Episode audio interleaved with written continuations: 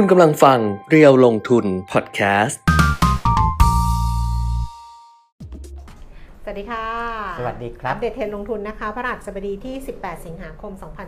2565 ค่ะ วันนี้มาช้าเลย 10นาฬิกา19 นาที เพราะว่าหลายเรื่องมาก มีปัญหาทางเทคนิคนิดหน่อยเออ นะครับก็ทั้งอะไรอะ ทั้งเครื่องอัปเดตด้วยตัวเอง อ่าไม่สนใจใคร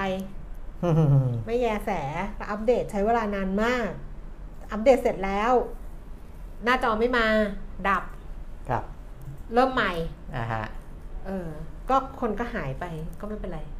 ไม่เขาก็จะมาประมาณสักสิบโมงครึ่งอยู่แล้ว นี่ส่วนกำลังใหญ่จะดูอยู่เหมือนกันว่าถ้าเกิดว่า ถ้าสิบโมงครึ่งเออคนมาเยอะกว่าอะไรเงี้ยโอ้แต่ก็ไม่เลื่อนเวลาจัดอะขี้เกียจก็ประมาณนี้แหละ เพราะถ้าเลื่อนก็คือเวลาน้อยลงอย่างที่บอกไม่ก็คือเราไม่ได้ยืดออกไปข้างหลังอยู่แล้วไงทำไมเพราะว่านี้มันดับไปอะ หรือมันคนละไม่ไม่ต้องปิดแล้วเปิดใหม่ เพราะว่า Facebook อาจจะมีปัญหานิดหน่อยนะครับ แต่ว่าทาง YouTube เนี่ยก็น่าจะเสถียรละอืมนะครับ สามารถเข้าไปได้ แต่ตอนนี้คนดูใน Facebook ก็ยังมากกว่า YouTube อยู่ดีนะครับ แต่ก็อืมอ่าทยอยทยอยเข้ามานะครับอืมเข้าใจ YouTube อาจจะมีแวบแวบแวบแวบบ้างนิดหน่อยนะครับอืมอ๋ออันนี้ก็เป็นนี่เป็นเฟซบุ๊กก็เป็นแป๊บแป๊บแป๊บอันนี้อันนี้เฟซบุ๊ก เออก็เป็นแป๊บนะครับแป๊บแป๊บเออออะก็ไม่เป็นไร วันวันนี้ว่านี้ไหว้คุณพระมาดีแล้วนะ คุณภาพของภาพอาจจะมีปัญหาบ้าง แต่เสียงค่ะน่าจะชัดเจนดีอืมนะครับ แล้วก็อ่าวันนี้นอกเหนือจากประเด็นทางเศรษฐกิจนะเศรษฐกิจโลก เศรษฐกิจไทย แล้วก็อ่ายังมีเรื่องทางที่เกี่ยวข้องกับการเมืองด้วยนะครับ เพราะว่าเดี๋ยวหลายคนบอกโอ้นายกเขาจะ ครบ 8 ปีอยู่แล้วอีกวัน 2 วันนี้แล้วทำไมเราไม่พูดถึงเลย เดี๋ยวจะอธิบายให้ฟังนะครับว่าเรื่องราวมันเป็นยังไง แล้วก็ทำไมถึงมีการเตรียมการเลือกตั้งแล้วสำหรับกกตนะครับ อันนั้นก็ เป็นเรื่องหนึ่งด้วยนะดิฉันไปเล่นนั่งเล่นเกมได้ไหมฮะไม่ต้อง เพราะว่านี่ยังหาอ่าทุกสมุไทยนี่โลดมักไม่เจอเลย เออ เออกำลังไปคือเราอะ ดิฉันแบบเป็นคนโง่ เออ เออดิฉันแบบอะไรอย่างเงี้ยอือฮึเรื่องทางเนี้ยอืมไม่รู้เรื่องหรอกแล้วใครมาอธิบายขนาดลูกเป็นนักทำเอกนะเอออธิบายให้ฟังดิฉันก็โง่ดิฉันไม่อืมไม่รู้หรอกว่าอะไรเป็นอะไร แต่ว่าอ่ามีมีเรื่องที่คุณปียมิตรอาจจะต้องแบบว่าเสียใจนิดแต่ก็ดิฉันว่าก็อืม เกิดแก่เจ็บตายเนาะธรรมดาก็ธรรมดา ธรรมดาเออเพราะว่าอ่าด้วยอายุอะอายุเออนะคะนะคือคือถ้าไม่ได้เสียชีวิตด้วยเหตุกระทันหันเนี่ยอ่ายัยังไม่ค่อยเท่าไหร่อ่านะครับด้วยด้วยด้วยด้วยวัยอะด้วยวัยเอด้วยอวัยเพราะคนเราก็ไม่มีใครอยู่ไปตลอดเพราะฉะนั้นครัก็บแสดงความเสียใจกับคครับรอบครัวแล้วก็กับแฟน ซึ่งแฟนน่ะเยอะจริงเออๆแฟนก็เกิดจะทั้งแผ่นดินนั่นแหละก็ครับคือ ก็คืออาแอดสมบัติอ่าเมธานีนะคะข่าวออกมาเรียบร้อยแล้วใช่ไหมเรียบร้อยเรียบร้อยแล้วค่ะเออเขาก็โพสต์กันไปแล้วว่าอือฮึอาแอดคือหลับอะอืมแล้วก็อืมอืมแล้วก็ท่านก็ก็จากไปแบบสงบอ่าฮะแบบแบบแบบน่าจะมีแต่แต่น่าจะจากไปแบบสมเกียรติใช่นะสมเกียรติใช่เพราะว่าใช่อ่าถ้าดูสื่อต่างๆ ก็จะใช้คำว่าพระเอกตลอดกาลใช่อ่าไม่นั่นตลอแสดงว่าการคือให้เกียรติจสูงสุดแล้วค่ะนะครับว่าอ่าเป็น คือผมดูหนังทางคุณปียมิตรก็ชอบดูทางทีวีนนี้เรื่องแรกเนี่ยพระเอกก็คือคุณสมบัติคุณสมบัติเมธานีนี่แหละอืมเป็นจอขาวดำอยู่เลย ทีวีอืมตอนนั้นนะอยู่กับป้านะครับอืมบ้านป้าในกรุงเทพนี่แหละ ก็ฉายเรื่องยังจำชื่อเรื่องได้เลย เพราะเป็นหนังเรื่องแรกที่ดูจริทางงทีป่ะวีเรื่องอะไรภูกระดึงหรอภูกระดึงนางเอกน่าจะเป็นคุณอรัญญานามวงศ์ถ้าจำไม่ผิดนะเออเออใครอยู่รุ่นนั้นเนี่ย แจ้งได้นะครับ ผมว่าไป search เลย ผมว่าน่าจะมีคนที่รู้จักหนังเรื่องนี้เออภูเดี๋ยวกลอระงดึงไป search ก่อนนะเพราะว่าถ้าเกิดก็เซิร์ชภูกระดึงเฉยๆก็จะเจอแต่ภูกระดึง เออต้องหนังด้วยภาพยนตร์หรืออะไรอย่างเงี้ยอ่านนะครับ นั่นแหละนะเป็นเรื่องแรกเลยที่ดู ถ้าไม่มีนะนะครับแล้วคุก็ณจำผิด เออ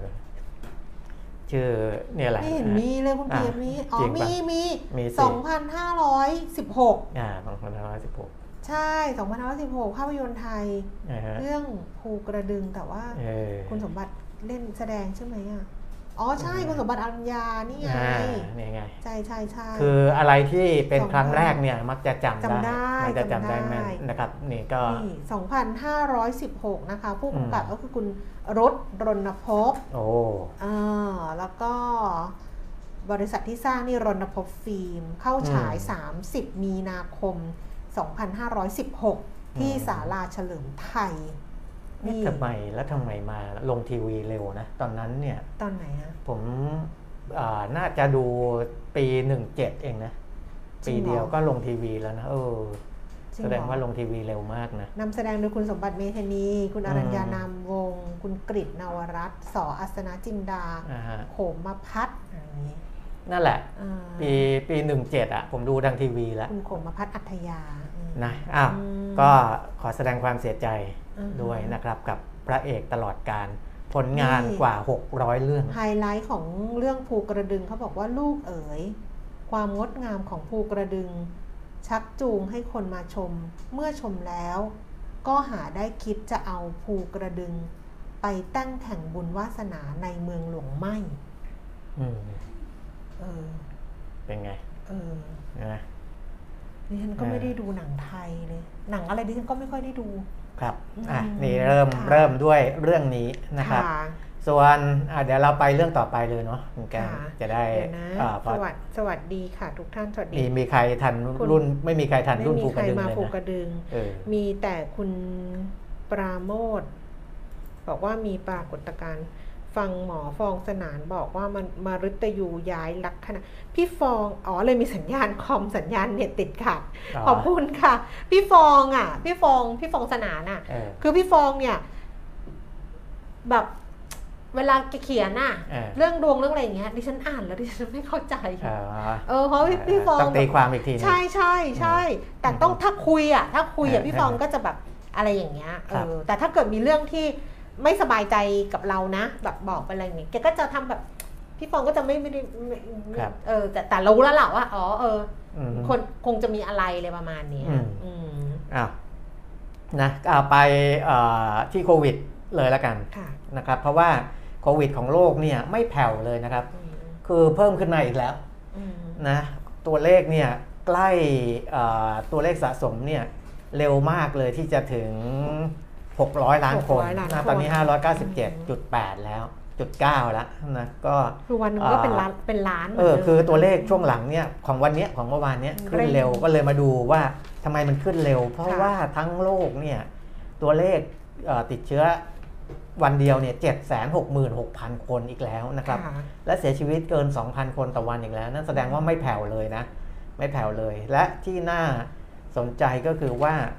มีประเทศที่แซงญี่ปุ่นขึ้นมาเป็นอันดับหนึ่งก็คือเกาหลีใต้เออนะครับเกาหลีใต้เนี่ยติดเชื้อแสนแปดอืมญี่ปุ่นแสนเจ็ดหมื่นแปดพันนะครับอืมเกาหลีใต้เนี่ยแซงญี่ปุ่นขึ้นมาแล้ว แต่ว่าญี่ปุ่นเนี่ยเสียชีวิตยังสูงอยู่นะครับ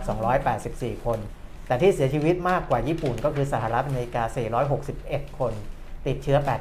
87,000นะครับจะเห็นว่าเนี่ยสหรัฐญี่ปุ่นเกาหลีบราซิลอิตาลีพวกเนี้ยไม่แผ่วเลยนะเออก็ ก็เป็นเรื่องที่เอ่อจริงๆ เราไม่อยากจะพูดถึงแล้ว แต่ว่าแต่มันก็เป็นอย่างนี้ไงเออมันก็เลยต้องพูดไงอ้าวนะเออของไทยเราเมื่อวาน 2,461 วันนี้ตัวเลขที่เข้ามา 2,143 ก็ลดลงนะครับ เสียชีวิต 28 เมื่อวานวันนี้ 29อ่ารักษาหาย 2,023 คนก็ตัวเลขที่ติดเชื้อยังสูงกว่าที่รักษาหายนะครับ แล้วก็กรุงเทพมหานคร 1,214 สมุทรปราการ 116 นะร้อยกว่าต่อเนื่องมา 2 วันแล้วนะครับรองลงมาก็จะเป็นชนบุรี นนทบุรี ชุมพร ปทุมธานี อุดรธานี ชัยภูมิ บุรีรัมย์ ขอนแก่น แล้วก็สมุทรสาครนะครับนี่เป็นอ่าตัวเลขของโควิด ซึ่งก็เราก็จะเห็นได้ว่าในทีวีเนี่ยผู้ประกาศบางช่องก็ยังสวมแมสอยู่ค่ะบางช่องก็อาจจะไม่สวมแมสแล้ว ถ้านั่งคนเดียวนะนั่งคนเดียวนั่นก็แสดงว่า ก็อยู่ที่การการควบคุมดูแลของแต่ละคนละแต่นะครับ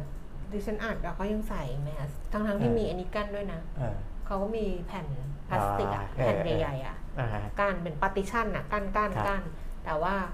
ก็ทุกคนก็ยังใส่แมสเออเพราะว่าเรามีคนข้างนอกคือลูกหนี้ที่เขามาด้วยไงอ๋ออืมก็จะแบบใช่อืมก็ยังต้องอ่าฮะต้องระวังอยู่ เพราะว่าถ้ามัน คือถ้ามันมีคนติดอะค่ะครับ ในในรายการมันไม่ได้แบบว่า เออแบบอะไรอย่างเงี้ยแต่ว่าคือมันก็จะหายไปอะมันก็จะ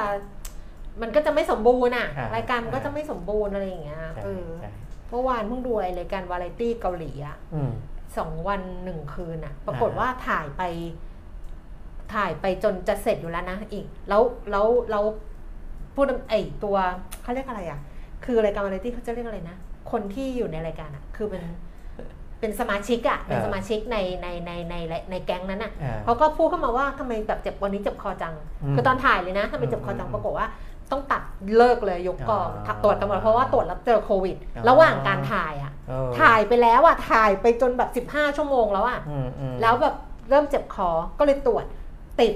อืมก็ต้องยกกองแล้วก็อ่าแยกกันไปกักตัวแต่คนอื่นไม่ติดก็เลยบอกว่าติดคนเดียวแล้วถึงกลับมาถ่ายใหม่อีกทีนึงเนี้ยมเออเนี่ยแหละมัน ก็มันจะยุ่งอย่างเงี้ยครับ คือถามถามว่ามันมันซีเรียสไหมว่า อาการมันไม่ซีเรียสมันไม่ได้อะไรอย่างเงี้ยใช่ไหมอืมสำหรับคนที่รับวัคซีนแล้วด้วยอะไรด้วยอย่างเงี้ยก็อาจจะติดได้ แต่มันยุ่งตรงเนี้ยค่ะเออเออมันยุ่งตรงมันต้องยกกองไปเลย แล้วก็ต่างคนต่างแยกย้ายไปกักตัวอะไรประมาณเนี้ยว่า ไปดูว่าเราติดหรือเปล่าดูอีกสามวันห้าวันอย่างเงี้ยครับอืมอะอะไปหมดแล้วเหรอไปมาทางนี้เหรอหมดหมดไปเรื่องของข้อมูลนะครับ เพราะวันนี้มีเรื่องทั้งเรื่องเศรษฐกิจไทยอืมอ่า เรื่องฟันฟลอเรื่องเศรษฐกิจโลกด้วยเดี๋ยวเออเดี๋ยวก็ว่ากันไปนะครับ ใช่มีเรื่องเสื้อด้วยอ่าหรือจะโชว์เสื้อก่อน มีเรื่องแต่ดูคนมาเยอะยังไงก็เลยมาเยอะแล้วนี่ไงก็จะโชว์เสื้อกลับมาปกติละแต่อันนี้ไซส์จะเล็กนะ อันนี้คือ size L นะเออ L ใช่ไหมเจมส์ดู L เนี่ย L ตัวแค่นี้อืมเห็นไหมเห็นหน้าจอไหมเออเห็นแล้วก็สวยดีนะคุณปีมิตรอ่าก็ดีก็ดีอืมนะครับ ใครใครดูเสื้อกด love มาหน่อยค่ะ กดหัวใจมาหน่อยค่ะ ไม่ต้องกดอะไรก็ได้ส่งหัวใจมาให้หน่อย นี่ไงว่าสวยดีเหมือนกันนะเอออันเนี้ย อันเนี้ยก็คือเดี๋ยวจะสั่งผลิตให้กดครับ love มากดหัวเราะจะมีปรับสีอีกนิดหน่อยคือสีในข้างในนี่จะเข้มขึ้นอะไรเงี้ยประมาณนั้นเออเออนะเออ love กันเต็มเลยดีจัง แล้วก็แล้วเดี๋ยวค่อยว่ากัน เพราะว่าไซส์ที่เจมส์เขาทำมาเนี่ยก็จะมีทั้งที่เจมส์ S สั่ง M L S X L เออ S M X L L XXL อันนี้ มี L หมดเออ L ก็ข้างนี้แล้วก็มี XL แล้วก็มี XXL ซึ่งใหญ่กว่านี้อืมนะคะ อืมเป็นเสื้อเรียวลงทุนอ่านะเดี๋ครัยบวเดี๋ยวมีกิจกรรมแล้วเดี๋ยวออให้เสร็จก่อน อ่าเนี่ยเป็นเอกลักษณ์นะครับ แล้วก็ใส่แล้ว ก็เสร็จแล้วจะรวยเออ เหรอ ก็ก็เอ่อ คือถือว่าหายากอะเป็นของหายากเอย่างนี้ดีกว่าหายากนะเป็นของหายากเป็นเป็นใส่เก๋ๆเออสิ่งที่แล้วก็เป็นแบรนด์ของเป็นเป็นเพจที่ที่ถือว่ามีคุณค่า ได้รับความนิยมได้มีรับคุณค่าความนิยมมีคุณค่าเออเออมี value เออประมาณแล้วต่อไปนั้นเวลาเราแบบว่า แฟนมีตสมมติเรามีแฟนมีตเราก็ใส่มาเจอกันอย่างนี้เออแฟนมีตแล้วเรามาถ่ายรูปกันอ่าฮะเหมือนแบบศิลปินอย่างนี้เหรอเออเออเอาเอาอะไปดูตลาดหุ้นนะคะ ก่อนจะแฟนมีตก่อนจะอะไรทั้งนั้น ชอบชอบให้บอกว่าชอบ ไม่ชอบให้เฉยเฉยๆ คนเราอะจริง ๆ เดี๋ยวนี้ YouTube ยังชอบให้ให้กดไลค์อืมดิสไลค์อะมีปุ่มแต่ไม่มีขึ้นเห็นป่ะเออเออไม่ชอบไม่ชอบให้เฉยอือฮึๆไป สวยๆค่ะเรียบหรูดูดีใช่เอาเรียบๆแต่ว่าตอนแรกทำแล้วมันเล็กไปไงแต่ว่าทำตรงกลางอย่างเงี้ยเออเออมันก็ดูแบบว่ามีอะไรนิดนึงนะคะเอออะถือว่าพอแล้วมันจะไปดูบัง มันจะดึงดึงดูดสายตาเหไปรอเออก็ดีแล้วไงจะได้ไม่ต้องยุ่งกับเราไงจะได้เออ rare item ดาวโจนส์นะคะเมื่อคืนนี้หลังจากที่ปรับตัวเพิ่มขึ้นมาทะลุไป 34,000 จุดเนี่ยครับก็คือเมื่อคืนปรับตัวลดลง 171 จุดค่ะมาอยู่ที่ 33,980 จุดอืมแล้วก็ NASDAQ ลดลง 164จุด1.2% S&P 500 ลดลง 31จุด0.7%ค่ะยุโรปลอนดอนฟุตซี่ร้อยลดลง 20จุด0.7% CAC 40 ตลาดหุ้นปารีสฝรั่งเศสลดลง 64จุด0.7% 0.9%นะคะ ส่วน DAX แฟรงก์เฟิร์ตเยอรมนีลงไป 283.2%ในเอเชียค่ะ ตลาดหุ้นโตเกียวนิเกอีลดลง 238.0.8%ห่างเสียงฮ่องกงลงไป 112.0.5% CSI 300 ตลาดหุ้นเซี่ยงไฮ้ลงไป 31.0.75%กลับมาดูความเคลื่อนไหวของตลาดหุ้นบ้านเราบ้างค่ะวันนี้ดัชนีราคาหุ้นปรับตัวลดลงเมื่อวานปิดเนี่ยก็โอ้โหไปแบบครับจะ 1640นะนะครับ วันนี้ย่อลงมาค่ะ 1,637.69 จุดลงไป 2.03 จุด มูลค่าการซื้อขาย 28,000 ล้าน 1630เนี่ยเหมือนยกขึ้นกลายเป็นแนวแนวรับไปแล้วเอมอยกขึ้นมาแล้วเนี่ยนะคะเออแต่ว่าจะจะยืนได้หรือเปล่า แนวรับนี้จะเอาอยู่หรือเปล่าต้องดูกันต่อไป Set 50 988.62จุดลดลงไป 2.86 จุด มูลค่าการซื้อขาย 21,000 22,000 คือมูลค่าการซื้อขายรวมมา 29,000อืม ครึ่งชั่วโมงนะอุ้ยครับวันนี้ต้องอะไรแล้วล่ะ ถ้า 29,000ครึ่งชั่วโมงเนี่ยอืมแล้วก็เซ็ต50ปาไป 22,000อะ มี BS สามพันล้านไงเขามีนี่ป่ะ มีบิ๊กหลอดอะไรกันไหมเออถ้ามูลค่าการซื้อขายแบบเนี้ยน่าจะอาจจะมีเอบิ๊อกหลออาดจจะต้องมีนะ เพราะว่าไม่งั้นมีจะไม่ Big Lot โดดมาขนาดนี้ใช่มีบิ๊กหลอดอะไรหรือเปล่า BH บำรุงราษฎร์ซื้อขาย 3,000 ล้านนะคะ ราคา 182 บาท ลงไป 11 บาท 50 ค่ะ BDM S 27 บาท 25 ลงไป 50 สตางค์มูลค่าการซื้อขายก็เกือบพันล้านสำหรับ BDMs อืมบ้านปู 14 บาท ราคาเท่าเดิมค่ะ KBank 153 บาท 50 ลงไป 50 สตางค์ราชบุรี 42 บาท 75 ลงไป 50 สตางค์เดลต้า 590 บาท ลดลงขออภัยค่ะ เพิ่มขึ้น 4 บาท ราชบุรีเพิ่มขึ้น 50 ตังค์นะคะ 42 บาท 75 ไทยออยท็อป 57 บาท เท่าเดิมสพ155 บาท 50 เพิ่มขึ้น 50 สตางค์ สุสุสุทานนี่คืออะไรอะสุทานนี่คืออะไรอะ6บาท40เพิ่มขึ้น70สตางค์ AOT 71 บาท 75 ลดลง 25 สตางค์ เดี๋ยวไปดูแล้วกัน เพราะว่าเดี๋ยวนี้ก็ไม่รู้จักหุ้นเท่าไหร่ละโกลเด้นลามชื่อดูชื่อชื่อภาษาอังกฤษ ยิ่งไปกันใหญ่เลยโกลเด้นลาม ชื่อย่อว่าสุธาเออไม่รู้จักอะ่ะเออเดี๋ยวค่อยดูแล้วกันอะ อะไรนะ อัตราแลกเปลี่ยน 35 บาท 52 สตางค์ค่ะ อ่อนค่าลงไปเล็กน้อย 35 33 แข่งค่าสุด 35.53 นะคะ อ่อนค่าสุด แล้วก็ราคาทองคำ1,765 เหรียญต่อออนซ์ค่ะ ราคาในบ้านเรารับซื้อคืน 29,650 ขายออก 20,000 เมื่อกี้เท่าไหร่นะ 29,650 กับ 29,750 เนี่ยต้องมีละอ่านอะไรผิดบ้าง ถ้าผิดแล้วบอกด้วยนะ รู้สึกตัวเลยว่าวันนี้ต้องอ่านตัวเลขอะไรผิดผิดๆไปบ้าง เบรนท์ค่ะ ราคาน้ำมัน 93 เหรียญ 79 เซนต์เพิ่มขึ้น 14 เซนต์ดูไบไม่ใช่เวสต์เท็กซัส 88 เหรียญ 22 เซนต์เพิ่มขึ้น 12 เซนต์แล้วก็ดูไบ 93 เหรียญ 46 เซนต์นะคะ ลงไปเหรียญ 51 เซนต์เมื่อวานราคาน้ำมันลดลงนะคะครับขายปลีกแต่ก็ลงไปนิดนึง เช้าวันนี้ราคาน้ำมันดีดกลับขึ้นมานะคะ แต่ว่าก็คงยังไม่มีการขยับอะ่ะอืมวันนี้ดิฉันต้องพูดพูดผิดเยอะอะ จริงรู้สึกตัว อ้าวก็ผลตอบแทนพันธบัตรสหรัฐ 10 ปี ขยับจาก 2.82%มาเป็น 2.89%นะครับ ส่วน 2 ปีอ่าขยับจาก 3.25%มาเป็น 3.28%นะอืมก็เป็นในทิศทางอ่าแนวโน้มของดอกเบี้ยที่ยังคาดว่าจะยังต้องปรับเพิ่มขึ้นอยู่ต่อเนื่องนะครับ เนื่องจากว่าอ่า เงินเฟ้อของสหรัฐเองก็ยังยังยังเป็นปัญหาอยู่ ซึ่งอันนี้ดีนะอยู่อยู่ด้วยกันอย่างเงี้ยดีนะอันไหนดิฉันเนี่ยดีไม่ใช่ดีทุกอย่างเลยเออคือถ้าเป็นคนอื่นนะคุณคิดดูดีว่าเขาพูดผิดเราก็จะพูดได้ไหมว่าเออเออวันนี้ต้องพูดผิดแน่เลยถ้าพูดผิดอ่าบอกให้บอกด้วยเออนี่อยู่กันเหมือนบ้านอะเหมาคุยกับคนที่บ้านอะเออเออถ้าพูดอะไรผิดบอกด้วยนะอะไรอย่างเงี้ยเออเอออ่าเหมือนคุณเหมือนอยู่บ้านเหมือนคุยกัคุนณสมภพบอกใส่แล้วดูดีมีออร่านี่ออนี่ขนาดยังไม่ใส่นะร่าถ้าใส่นี่ยิ่ง ยิ่งสวยเลยนะแต่เราต้องอ่าลดน้ำหนักกันหน่อยนะคะอ่าเพราะว่ามันเป็นสีขาว เออสีขาวมันใส่ยากใส่แล้วตัวมันใหญ่ อ่า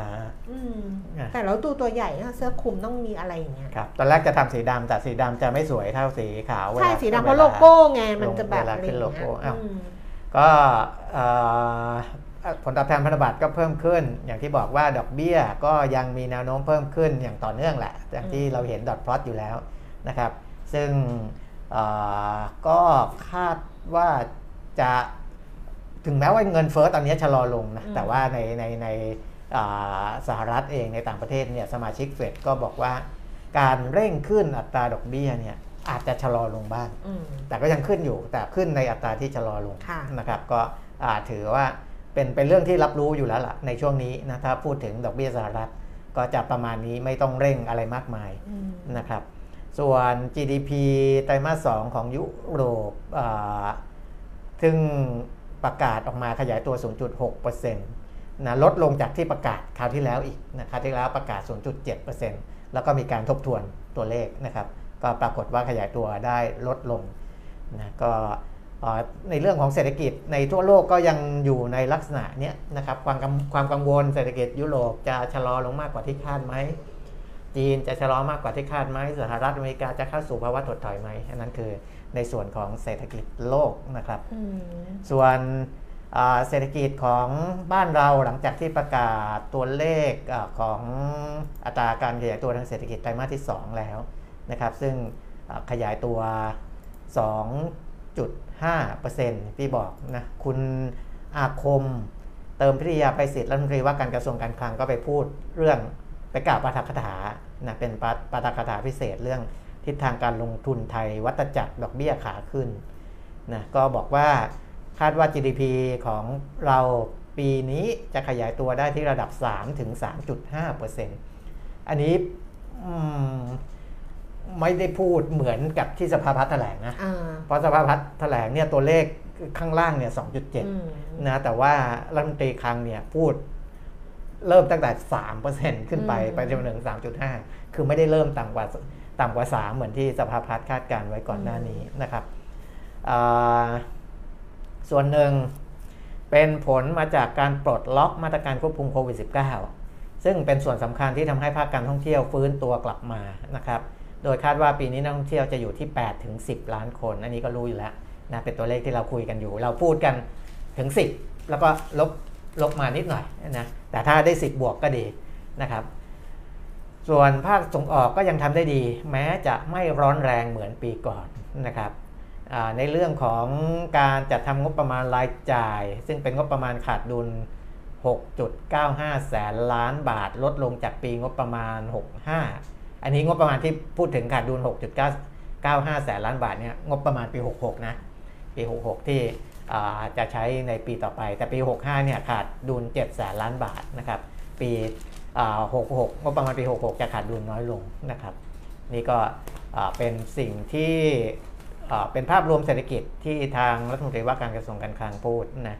ส่วนการปรับขึ้นอัตราดอกเบี้ยนโยบาย 0.25%อ่าในรอบที่แล้ว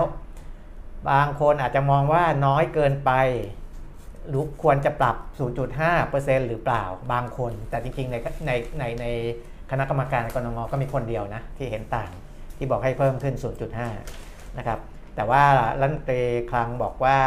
ก็ไทยเนี่ยได้ผ่านพ้นช่วงของการใช้นโยบายการเงินการคลังแบบผ่อนคลายมาแล้ว ตอนนี้เดินหน้าเข้าสู่การใช้นโยบายในภาวะปกตินะครับซึ่งการดำเนินนโยบายการเงินนั้น ไม่ได้ดูแค่เรื่องอัตราเงินเฟ้อ ที่สูงขึ้นอย่างเดียว หรือการไหลออกของเงินทุนอย่างเดียว แต่ต้องชั่งน้ำหนักเรื่องการฟื้นตัวทางเศรษฐกิจด้วยอะนี่รัฐมนตรีคลังพูด 3 เรื่องนะครับ ดูเงินเฟ้อ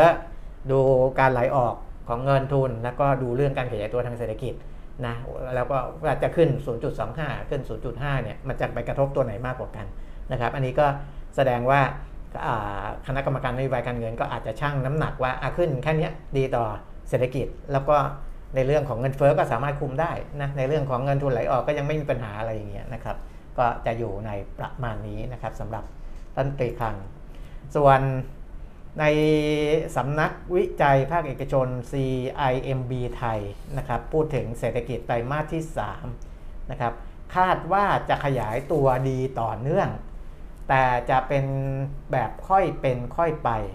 โดยปัจจัยบวก ยังมาจากภาคบริการเป็นสำคัญนะครับอืมขณะที่การเร่งขึ้นของอัตราเงินเฟ้อ หรือปัจจัยทางด้านอ่าภูมิรัฐศาสตร์ ความขัดแย้งระหว่างประเทศ รวมทั้งสถานการณ์ ความขัดแย้งระหว่างสหรัฐอเมริกาจีนไต้หวันเนี่ยก็อันนี้อาจจะนำมาซึ่งผลกระทบต่อเศรษฐกิจโลกนะครับแนวโน้มอัตราดอกเบี้ยขาขึ้นของธนาคารกลางหลาย ๆ ประเทศ อันนี้ก็อาจจะส่งผลกระทบต่อกำลังซื้อและการส่งออกของเศรษฐกิจของไทยได้นะครับอันนี้เหมือนที่ผมบอกไปแล้วนะคือถ้า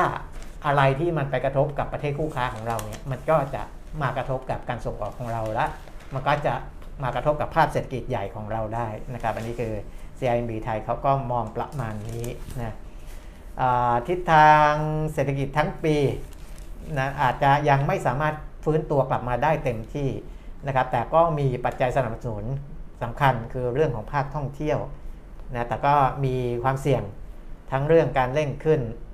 การเร่งตัวขึ้นของอัตราเงินเฟ้อการปรับลดFed balance sheet การปรับขึ้นอัตราดอกเบี้ย Fed fund rate และอีกหลายประเทศนะครับฝ่ายวิจัยคาดว่าผลกระทบต่ออุตสาหกรรมในช่วงที่อัตราดอกเบี้ยอยู่ในวัฏจักรขาขึ้นนี้ ในภาคส่วนเศรษฐกิจหรือกลุ่มเอก กลุ่มอุตสาหกรรมที่มีหนี้สูง และมีการฟื้นตัวช้านี่ก็จะได้รับผลกระทบนะครับ แล้วก็กลุ่มครัวเรือนที่มีหนี้ในระดับสูง และมันยังมีปัญหารายได้ ไม่เพียงพอกับรายจ่ายนะครับ ก็จะมีผลกระทบเช่นกันนะครับ ซึ่งจะกระทบผ่านไปยังกลุ่มธุรกิจเช่าซื้อรถยนต์รถจักรยานยนต์ การสื่อสารโทรคมนาคม ห้างสรรพสินค้า ธุรกิจขนส่งก่อสร้าง และธุรกิจสำนักงานให้เช่านะครับ พวกนี้ก็จะได้รับผลกระทบต่อเนื่องกันไปนะส่วนกลุ่มที่จะได้ประโยชน์ก็คือกลุ่มธุรกิจที่อยู่ในพื้นที่หรือมีลูกค้ากลุ่มที่ได้ประโยชน์จากการท่องเที่ยวนะอันนี้ก็จะเห็นแล้วบางธุรกิจเนี่ยซึ่งเขา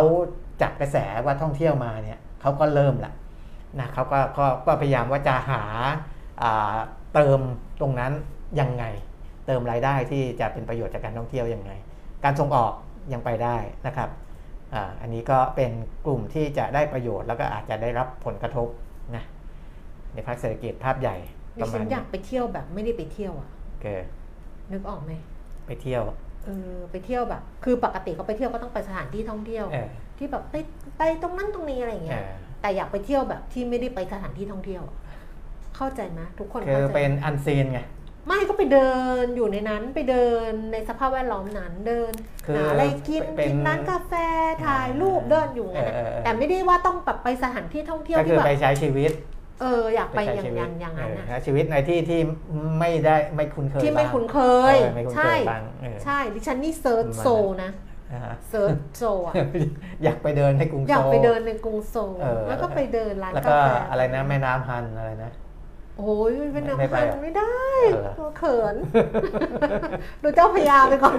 เจ้าพญาตอนนี้น้ำนะ เมื่อวานน้องถ่ายรูปมาตกใจมากเลยข้นคลักเลยแต่ไม่ได้ไม่เห็นเองนะเออคือเป็นสีแดงแบบเออเป็นสีไม่ไม่รู้แบบจากเจ้าพญาเขาถ่ายมาออเขาบอกเขาอยู่เขาอยู่ริมน้ำก็ถ่ายมาให้ดูตกใจเลยเออบอกนี่แม่น้ำเจ้าพระยาแต่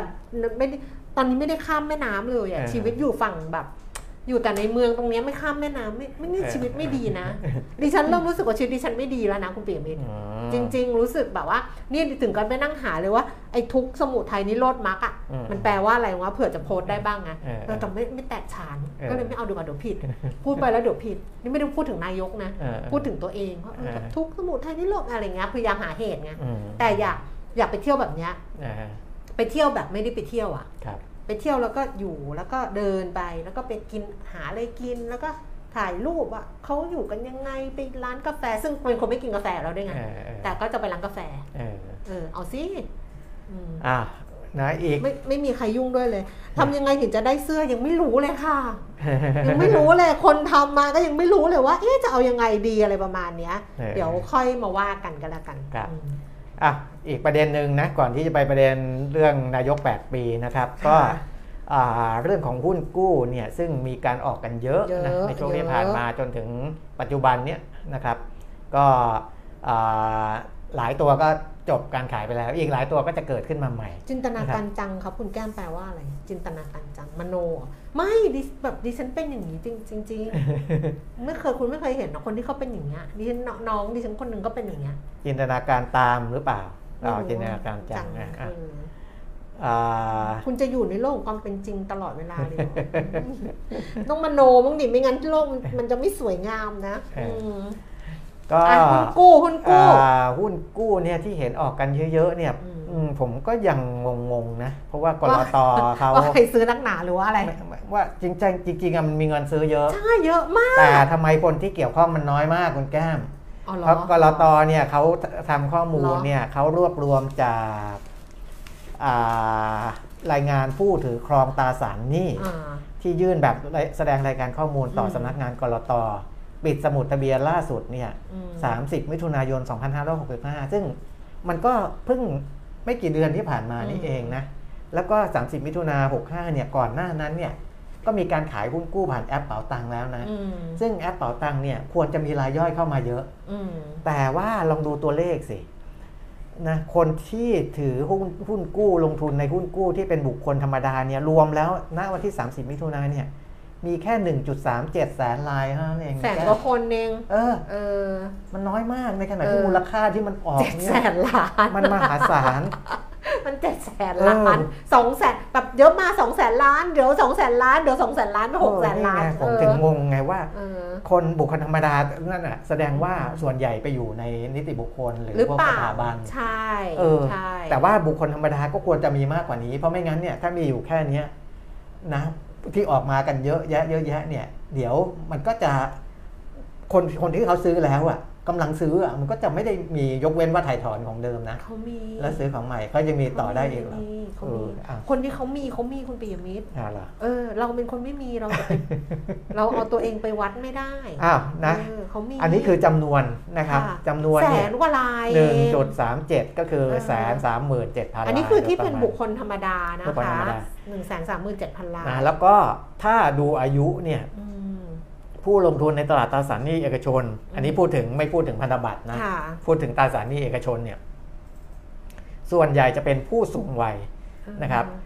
สัดส่วนหกสิบสองเปอร์เซ็นต์เลยนะที่ผู้เป็นสูงวัยคืออาที่ยุเป็นเท่าไหร่ผู้สูงอะวัยเขาบอกไหมอะก็คือถ้าอันนี้หกสิบขึ้นไป อ่าหกสิบขึ้นไปเนี่ยอายุหกสิบสองเปอร์เซ็นต์แต่ถ้ารวมลดลงมาถึง 50นะค่ะตั้งแต่ 50 60 ขึ้นไปเนี่ยมากกว่า 70%เลยเออคือต่ำกว่า 50เนี่ยอีก 30%แค่นั้เรานเองก็อยู่ในนั้นนะเราอยู่ใน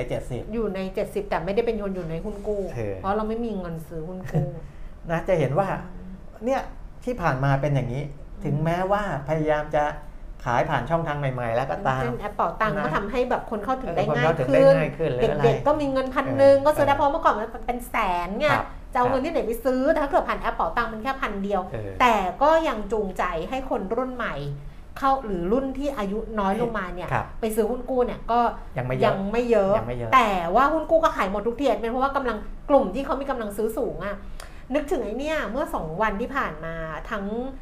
ทั้งไอ้เฟซบุ๊กของ Spotlight Spotlight เขาอยู่ในอมรินเออทีวีซึ่งเออดิฉันเป็นคอลัมนิสต์เขาอยู่ครับแล้วก็ Standard Wealth อะอืมเขาลงเหมือนเหมือนๆกันเลยคือมันมีข้อมูลมาจากที่เดียวกันแหละว่าเอ่อของที่มันเป็น luxury อะค่ะเออ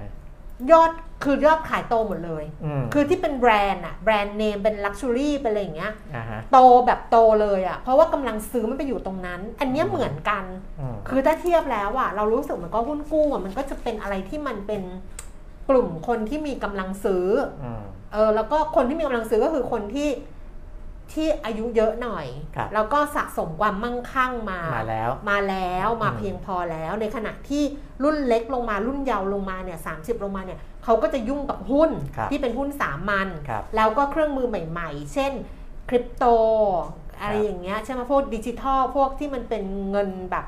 อะไรประมาณนี้ ใช่ ก็จะเป็นสินทรัพย์แบบนั้นคนละแบบกัน คือกรตเขาให้เหตุผลว่าที่คนอายุเยอะเลือกที่จะถือหุ้นกู้เนี่ยเพราะว่าอ่าจะต้องการออมไว้ใช้หลังเกษียณนะครับเออหลังเกษียณเพราะว่าอ่าความเสี่ยงก็ต่ำแหละแล้วอย่างที่เรารู้กันอยู่นะอืมแต่ว่ามันก็แล้วแต่เรตติ้งแล้วแต่ว่า ใช่ เป็น investment grade หรือว่าอ่าไม่ใช่ investment grade อะไรอย่างเงี้ยนะครับก็อ่านั้นแล้วแต่แต่ว่าถึงยังไงก็ตาม ผลตอบแทนก็ยังสูงกว่าการฝากเงินในธนาคารอ้าวแล้วคุณมีกะอะไรที่ให้เจมส์เดี๋ยวเสียงนี่อ๋อพูดยังยังพูดไม่ถึงเหตุผลก่อนไงอ๋เหอตุยัผงลไม่ถึขงองยังไม่ถึงว่าทำไมคนสูงอายุถึงเยอะเออเออนะครับอ่าแต่ทีนี้พอพูดถึงบุคคลธรรมดากับนิติบุคคลก็มีค่ะชาร์ตของกรตก็ทำไว้นะครับที่เป็นกราฟลูกลูกเค้กมอ่าเดี๋ยวเจมส์ขึ้นมาได้นะครับอันเนี้ยคือให้เห็นว่าณ30มิถุนายน 2565 เนี่ยเป็นบุคคลธรรมดาเนี่ยประมาณ 32%นะครับ 32%อ่านอกนั้นเนี่ย ก็เป็นนิติบุคคล เป็นหน่วยงานรัฐสถาบันการเงินกองทุนรวม สหกรณ์ธุรกิจประกัน แล้วก็ contractual saving อือหือ contractual saving ที่ 13%ด้านขวาเนี่ยนะ ก็คือพวกกองทุนบำเหน็จบำนาญข้าราชการ กองทุนประกันสังคมอะไรที่พวกเนี้ยนะครับที่ที่จะอยู่ในพวกนี้ เพราะฉะนั้นก็อ่าจะเห็นว่านินิติบุคคลเหล่านี้ก็ยังถือครองหุ้นกู้ค่อนข้างสูงนะครับ โดยเฉพาะประกันนะ ประกันถือเยอะหน่อยนะครับธุรกิจประกัน เพราะว่าธุรกิจประกันเนี่ยรับเงินรับเบี้ยมาจากผู้ที่ลูกค้าแล้วเนี่ยจะไปลงทุนเสี่ยงสูงๆมากก็ไม่ได้นะครับเขาก็จะมาลงทุนในพวกนี้เพื่อสร้างผลตอบแทนคือไปฝากเนี่ยก็ไม่คุ้มอยู่แล้วนะก็ลงทุนในหุ้นกู้ลงอะไรเนี่ยเพราะฉะนั้นก็จะได้กลุ่มนี้แหละที่ซื้อค่อนข้างเยอะนะครับ แต่บุคคลธรรมดาก็ยังไม่เยอะเท่าไหร่นะอะอันนี้นำมาฝากกันนะครับ เผื่อใครที่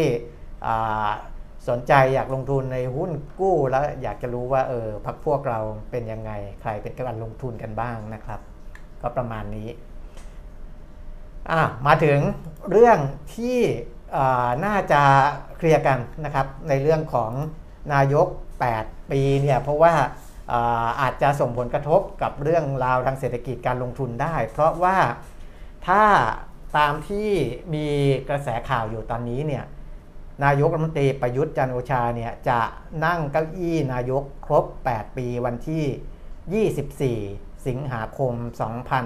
2565 ก็คืออีกอา6วันอืมนะครับอีก 6 วันเนี้ยจะครบ 8 ปีแล้ว ซึ่งในรัฐธรรมนูญอ่าปี 2560 เนี่ยบอกว่านายกรัฐมนตรีเนี่ยอ่ามี มีวาระหรือว่ามีโอกาสที่จะนั่งเก้าอี้นายกเนี่ยได้แค่ 8 ปีเท่านั้นอือหือไม่ว่าจะกี่สมัยก็ตามนะอืมไม่ได้นับต่อเนื่องนะ ไม่ใช่ว่า 4 ปี 2 สมัยเท่ากับ8ปี แต่ว่าทั้งชีวิตเนี่ยสามารถนั่งเก้าอี้นายกได้ 8 ปีเท่านั้นอืมทีนี้ก็มีการตีความกันว่า 8 ปีเนี่ยนับจากวันไหนนะครับ ที่มีการตีความกันอยู่ 3 แนวทางนะอันนี้ผมอาอธิบายให้ชัด ๆ เลยจะได้ เลิกสงสัยกันนะครับ เพราะว่านักกฎหมายเนี่ยไม่ว่าจะเป็นข่ายนู้นข่ายนี้อะไรต่ออะไรก็ต่างตีความกันไปมากมายนะผมก็ให้ความเห็นในเชิงกฎหมายนะ ต้องบอกก่อน ว่าผมอาจจะไม่ได้นักกฎหมายโดยตรง แต่ผมทำงานเกี่ยวกับเอกสารทางด้านกฎหมายเนี่ยมาพอสมควรนะแล้วก็เคยวินิจฉัยไม่ได้วินิจฉัยเคยตีความ เคยตีความและให้ความเห็น ไม่ได้วินิจฉัยเออวินิจฉัยนี่เป็นเรื่องของศาลเอออะนะครับ เอาอาแนวทางแรกก่อนนะครับ 8 ปีนับจากวันไหนนะครับ มีหลายคนบอกให้นับจากวันที่คุณประยุทธ์จันทร์โอชาเนี่ยอ่ามาเป็นนายกครั้งแรกเลยนะครับ ก็คือได้รับโปรดเกล้าเป็นนายกเนี่ยเมื่อวันที่ 24 สิงหาคม 2557อืมก็อย่างที่บอกว่า 57 8 ปีก็คือ 65อืมนะครับ แต่ทีนี้ตอนที่นั่งนายกปี 2557 เนี่ย รัฐธรรมนูญปี 60 มาเกิดทีหลังอืมที่กำหนดว่านายกนั่งได้ 8 ปีเนี่ยอืมมาเกิดทีหลังในปี 60 ผมให้มองอย่างนี้ หลายคนนักกฎหมายบางคนก็ตีความว่าอ่าถึงมาเกิดทีหลัง แต่ก็อ่าตีความย้อนไปย้อนมาก็ยังให้นับตั้งแต่ปี 57 อยู่ดีอะไรก็ตามนะครับ เคสนี้เนี่ยผมยกตัวอย่างง่าย ๆ อย่างนี้คุณแก้ม ว่ามีเก้าอี้ตัวหนึ่งเก้าอี้นายกเนี่ยอืมนะแล้วคุณนายกไอ้ยคุณนายก คุณประยุทธ์เนี่ยคุณนายกก็เหมือนกันนะก็ถูกต้องเเเออแล้วก็แต่ถูกต้องอะแต่เขาไม่มีใครเรียกคุณนายกเรียกท่านนายกอ๋อก็มานั่งเก้าอี้ตัวเนี้ย ตั้งแต่ 24 สิงหาสิงหา57อืมอ่ามาตั้งนั่งอยู่แต่ว่าไม่มีป้ายบอกนะอ่าว่าเก้าอี้ตัวเนี้ยเก้าอี้นายกนั่งได้แค่นั่ง8ได้ปีแปดนะปีเออทั้งทั้งทั้งชีวิตเนี่ยนั่งได้อืม8ปีทั้งนั่งชีวิตเออนั่งไปตั้งแต่ปีอืม57พอปี60ซึ่งรัฐธรรมนูญ ออกมาเนี่ยนะครับรัฐธรรมนูญประกาศใช้เนี่ย6เมษายนอ่า60 6 เมษายน 6 เมษายนประกาศใช้ก็หมายความว่ามีคนเอาป้ายมาแปะตั้งละมาแปะละว่าเก้าอี้ตัวนี้นั่งได้แปดปีนั่งได้ 8 ปีเท่านั้นนะอืมต่อเนื่องไม่ต่อเนื่องไม่สนใจอืมแต่ว่านั่งได้ 8 ปีเท่านั้น อะถามว่า คนที่นั่งอยู่ก่อนแล้วอืมจะต้องนับย้อนหลังไปไหมอืมจนถึงปี 57ไหมอืผมก็ให้คิดอย่างนี้ว่า ถ้าเกิดว่าคนที่นั่งเก้าอี้ตัวนี้มาตั้งแต่ปี 57 เขาไม่ได้นั่งตั้งแต่ปี 57ล่ะอืมเขานั่งไปก่อนหน้านั้นเป็น 10 ปี ซึ่งมีนะ นายกหลายประเทศที่อยู่ในตำแหน่งเป็น 10 ปี สิงคโปร์ก็เกินอืมอีกหลาย ๆ ประเทศเขาก็นั่งกันเกิน สมมุติว่า คนเนี้ยนั่งมาตั้งเป็น 10 ปีแล้วแล้วเอาป้ายมาแปะบอกว่าเก้าอี้ตัวนี้นั่งได้แค่ 8 ปีเท่านั้นคุณก็ต้องไปเอาไอ้เวลานั้นน่ะมาเอคืนอเขานั่นสิแล้วไอ้ไปที่เกินมาจะไปทำยังไงกู้มาคืนเขาเออไปย้อนเอามาคืนเอเขาอ ซึ่งมันไม่ควรจะเป็นอย่างนั้น เพราะว่าในรัฐธรรมนูญเองก็ไม่ได้เขียนว่าให้นับเวลาย้อนหลังอ่านะครับ อันนี้ในเคสที่หนึ่งอืมนะจะดูว่าจะต้องนับย้อนหลังไปถึงปี 57ไหมผมมองอย่างนี้ ว่าถ้าคุณนับย้อนหลังไปถึงปี 57 ได้ คุณก็นับย้อนหลังไปถึงปี 47 ได้ 37 ได้ 27 ได้ มันก็ไม่มีที่สิ้นสุดว่าคุณจะนับย้อนหลังไปถึงเมื่อไหร่นะครับแต่เพียงแต่ว่าคนเนี้ยเขาเข้ามานั่งปี 57 เท่านั้นเองนะอะอันนี้เคสที่หนึ่งนะครับแต่ว่าในในเรื่องของความรู้สึกสำนึกคิดอะไรนั้นแล้วแต่นะอันนี้ผมพูดในเชิงกฎหมายนะ ในเชิงกฎหมาย ประเด็นที่ 2 คือจะนับตั้งแต่รัฐธรรมนูญบังคับใช้ไหม คือ 6 เมษายน60 6 เมษายน60 8 ปีก็คือไปจนถึงปีหก68แปดอะอืมแล้วก็เคสที่ 3 ก็คือ จะนับจากที่มีการเลือกตั้งไหมอืมเลือกตั้งก็คือ 24 มีนา 62อ่านายกขึ้นมาโปรดเกล้าเนี่ย9มิถุนาอืม62 ถ้านับ 62 8 ปีก็ไปถึง 70เออใน 2 เคสนี้เนี่ยจะไปถึงปีเออ68 หรือปี 70ไหม70ผมก็บอกว่าอย่าเพิ่งไปคิดตรงนั้นไหมอืมคุณจะไปคิดทำไมให้มันถึงปี 68 และถึงปี 70 ในเมื่อนายกเนี่ยจะหมดวาระตามรัฐธรรมนูญปี 60 เนี่ยอืม ในเดือนมีนาคม 2566 อยู่แล้วอืมอีกไม่กี่เดือนเนี่ยก็จะครบวาระของนายกโดยถูกต้องอันนี้ไม่ต้องตีความเลยคุณแก้มอืมเพราะรัฐธรรมนูญบอกไว้ว่าอ่าสภาเนี่ยจะสิ้นสุดลงนะครับ คือคือสภาเนี่ยสภาผู้แทนราษฎรเนี่ยมีอายุ 4 ปีนับจากวันเลือกตั้งอืมวันเลือกตั้งเนี่ยก็คือ 24 มีนาคม 2562 4 ปีก็คือ 24 มีนาคม 2566อืมพอสภาผู้แทนราษฎรสภาสภาผู้แทนราษฎรหมดอายุลงเนี่ยอายุของคอรมอหมดลงด้วย เพราะในรัฐธรรมนูญเขาเขียนว่าคณะรัฐมนตรีเนี่ยมีอายุเท่ากับสภา คือเมื่อสภาผู้แทนราษฎรสภาผู้แทนราษฎรสิ้นสุด อายุลงนายกก็พ้นไปด้วย นั่นหมายความว่านายกและคอรมอชุดนี้เนี่ย จะต้องพ้นพร้อมกับสภาผู้แทนราษฎรก็คือ 24 มีนาคม 2566อืมนั่นคือเหตุผลที่ทำไมกกตเนี่ยต้องเตรียมการเลือกตั้งในปีหน้าแล้วอืมเพราะว่าพอพ้นมีนาคม6 66 เนี่ยจะมีเวลานะครับตาพระราชกิจสิริการเลือกตั้ง ภายใน 45 วัน อาจจะเร็วกว่านั้นได้อืมและพอตาพระราชกิจสิริการเลือกตั้งเนี่ยภายใน 45 วันแล้ว หลังจากนั้นเนี่ยจะต้องจัดการเลือกตั้งภายใน 45ถึง60 วัน เพราะฉะนั้นรวมๆแล้วตั้งแต่ตาอ่าพระราชกิจสิการเลือกตั้งไปจนถึงวันเลือกตั้งเนี่ยก็ประมาณสัก 3 เดือนอืมนะครับเพราะฉะนั้นมีนาเมษาพฤษภามิถุนาอันเนี้ยไม่ต้องตีความเลย ฟันธงได้เลยว่า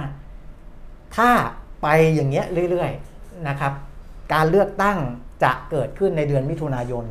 2566 อยู่แล้วอืม เพราะฉะนั้นการเลือกตั้งจะเกิดเดือนมิถุนายน 2566 เนี่ยถามว่ากกตจะเตรียมตัวเมื่อไหร่ ถ้าคุณไม่เตรียมตัวตั้งแต่ตอนนี้ เพราะนี่มันเดือนสิงหาแล้วนะ เออ เพราะฉะนั้นอะไรที่มันยังไม่ครบถ้วนสมบูรณ์เนี่ยกกตเขาต้องเตรียมแล้ว เพื่อจะให้เกิดการเลือกตั้งได้ เพราะอันนี้ตามกฎหมายตามรัฐธรรมนูญมันเขียนไว้อย่างนี้อยู่แล้วนะยังไงก็ต้องมีการเลือกตั้งประมาณมิถุนายน 66 นะครับ แต่ว่าผมเชื่อว่าอยู่ในเดือนนั้นแหละ นะมิถุนายน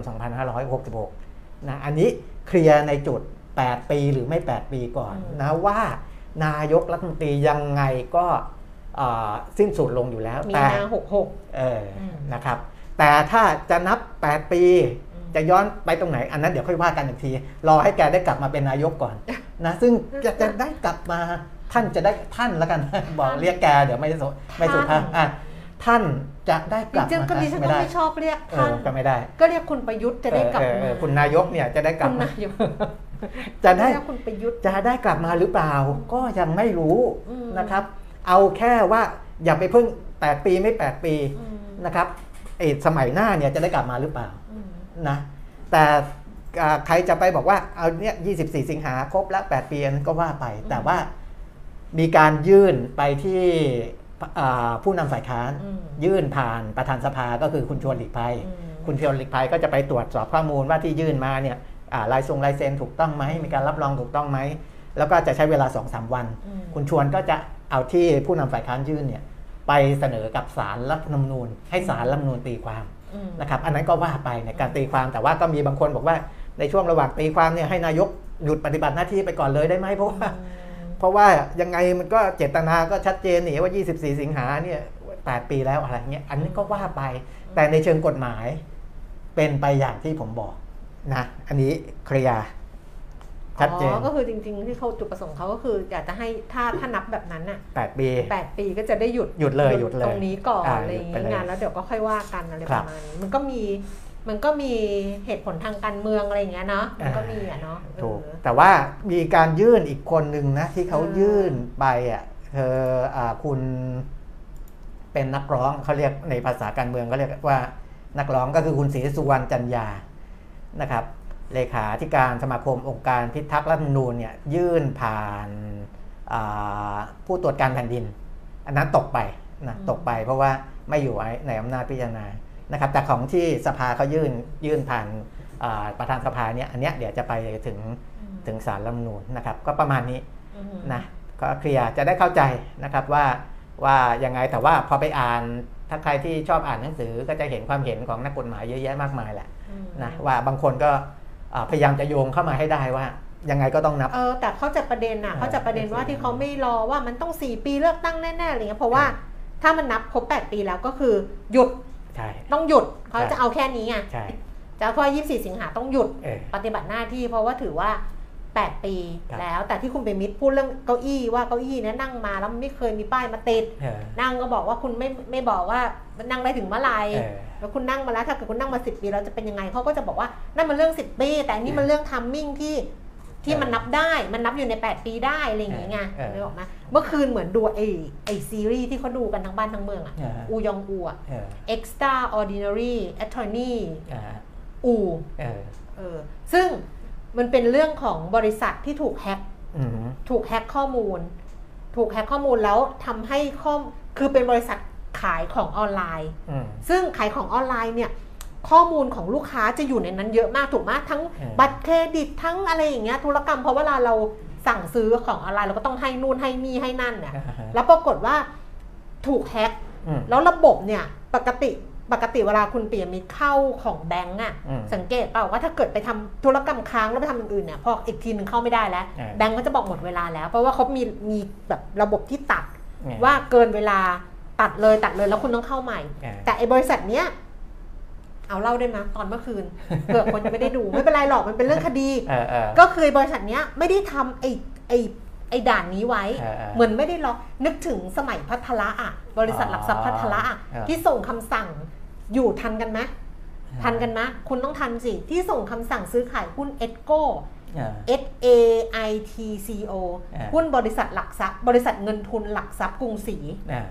เออแล้วส่งจาก sub-broke อะอ่าคือ sub-broke เนี่ยเวลาเขาส่งออเดอร์เขาจะส่งไปเมื่อก่อนมีซับโบเกอร์อ่าซับโบเกอร์ส่งไปที่ผ่านโบเกอร์ broker ทีผ่านหนึ่งโบรกเกอร์อืม sub-broke ส่งที่ตลาด sub เองไม่ได้เออต้องลูกค้าสั่งมา sub ส่ง sub-broke sub-broke ส่งไปที่โบรกเกอร์โบรกเกอร์ส่งไปที่ตลาดหลักทรัพย์เออนั้นโบรกเกอร์จะต้องดูแล้ว keyอืมออเดอร์ใหม่เออมันไม่ทันอืมคือการซื้อขายไม่ทันโบรกเกอร์ก็เลยเปิดประตูอืมเปิดประตูให้ซับโบกเนี่ยส่งแล้วก็ผ่านเขาแบบไม่ไม่รีออเดอร์ไม่คิดเออ ฟุตเข้าไปเลยเออส่งผิด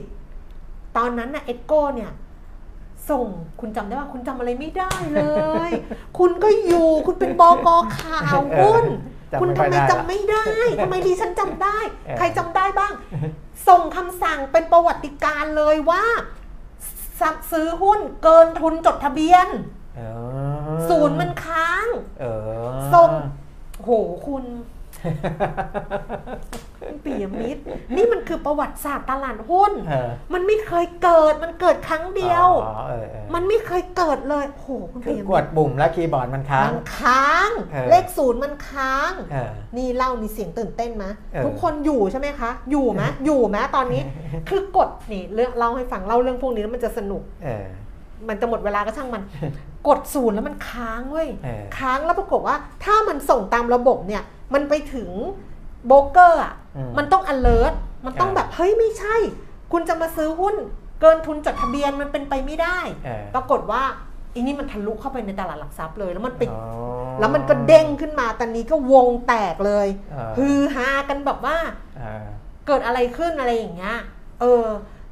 นั่นแหละ ไต่สวนเข้าไปคุณวิโรจน์นวลแขเออพัทละตอนนั้นเป็นอ่าจะเป็นกรรมการผู้จัดการพัทละซึ่งซึ่งมันส่งผ่านพัทละเออมาที่ตลาดหลักทรัพย์ แล้วคุณวิโรจน์ตอนนั้นเนี่ยเป็นรองประธานตลาดอืมคือโดยตำแหน่งอะอ่าเป็นรองประธานประธานนี่คืออาจารย์สังเวียนนะคะวิชัย คุณอ่าวิโรจน์เป็นรองประธานโหลุมคุณวิโรจน์นะ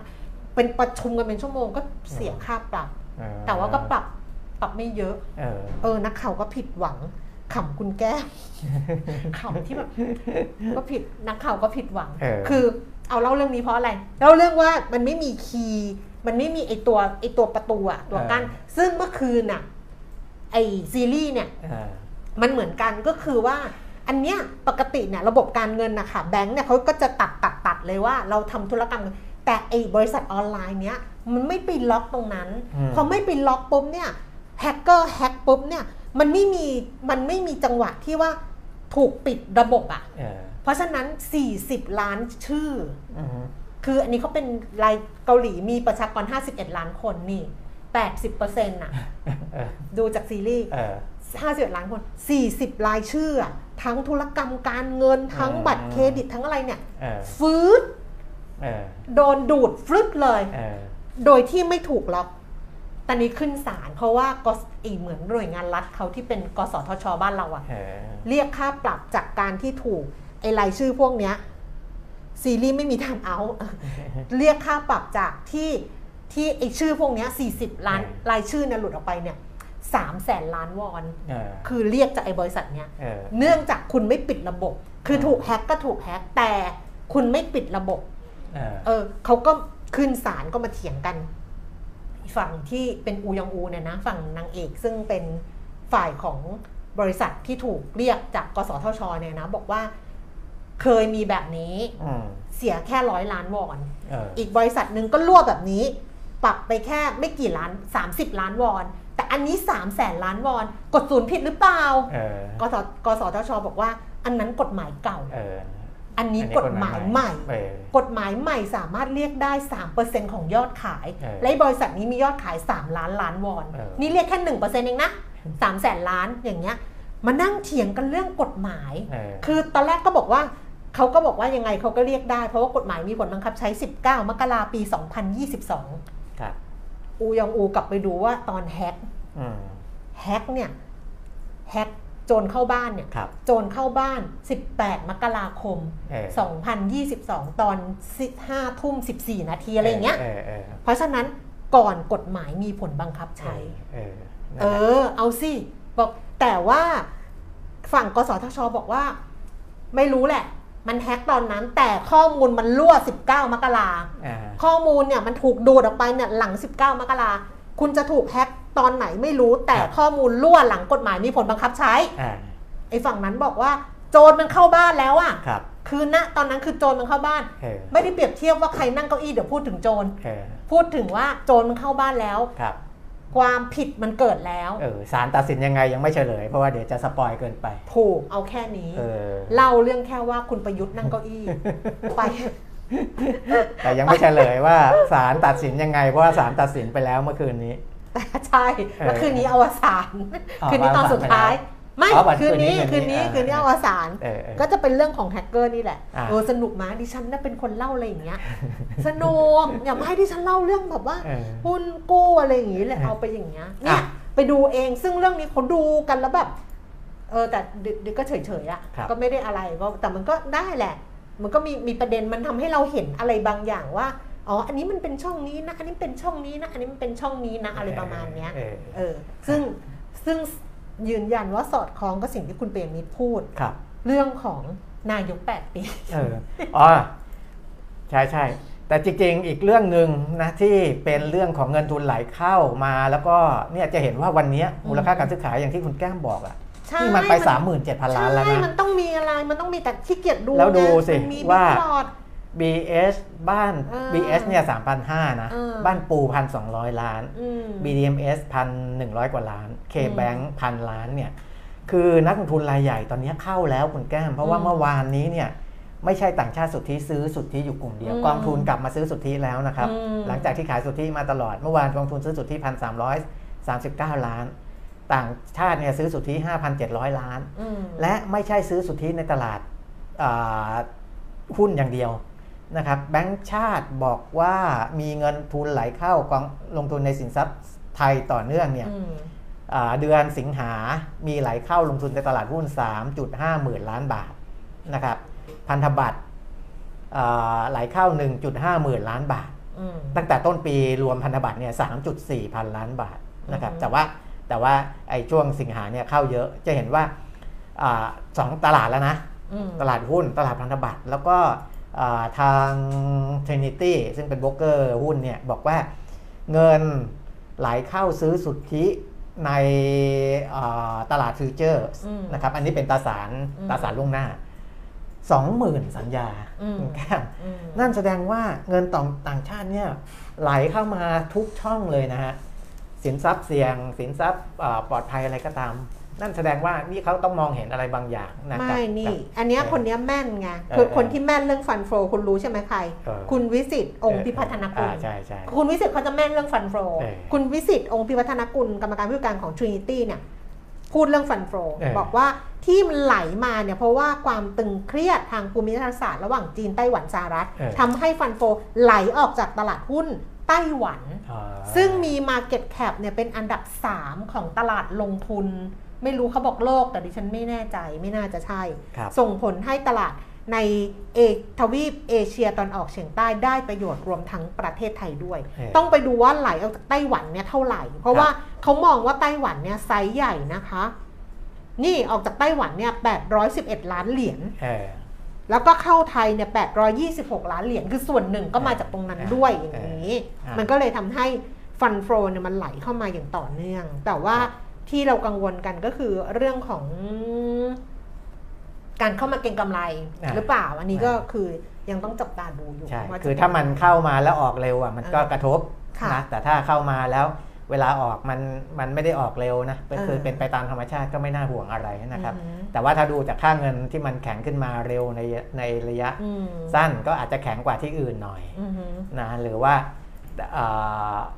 ก็แต่แต่ที่ผ่านมามันก็ยังมีการอ่อนตัวลงนะถ้าในระยะยาวในระยะหนึ่งปีนะอ๋อคุณตัวบอกว่าอยากไปดูอูยองอูอะคะคุณอวยความบอกสนุกมากค่ะเออคือบอกก่อนว่าอูยองอูเขาเป็นออทิสติกนะเออเดี๋ยวไปดูแล้วแบบจะนั่นเขาเป็นทนายออทิสติกครับเป็นออทิสติกสเปกตรัมซึ่งดิฉันเนี่ยพอจะขีอ่านดูไปแล้วเนี่ยจะไปครับเขียนรีวิวซีรีส์ดิฉันต้องไปหาบทความเรื่อง ออทิสติกสเปกตรัมอ่านนะดิฉันเป็นเออคนมีกรรมนะ ทุกข์สมุทัยนิโรธมรรคนะเออเออ คือดิฉันต้องไปอ่านอะอืมว่า เฮ้ยมันเกิดอะไรขึ้นอย่างตอนดิฉันดูไอ้ Squid Game อะเออดิฉันต้องไปตามดูเรื่องหนี้ภาคครัวเรือนของเกาหลีใต้อะเออแล้วก็มาเทียบกับหนี้ครัวเรือนของไทยแล้วเอาไปเขียนบทความในสปอตไลท์ชีวิต ไม่ได้ไม่ได้สงบนะคุณเปรมิตรอืไม่ได้ไปเขียนซีรีส์เหมือนชาวบ้านนะเออเออเหมือนไอ Reply 1988อะอ่าฮะเดี๋ยวต้องกลับไปดูว่า1988เกาหลีเกิดอะไรขึ้นอ๋อเออเออมันจะจัดโอลิมปิกอ๋อก่อนหน้านั้นคือสหรัฐต้องเข้าไปแทรกแซงเออเข้าไปแบบจัดการระบบเรื่องการเมืองในเกาหลีเรื่องเลือกตั้งเรื่องอะไรอย่างเงี้ย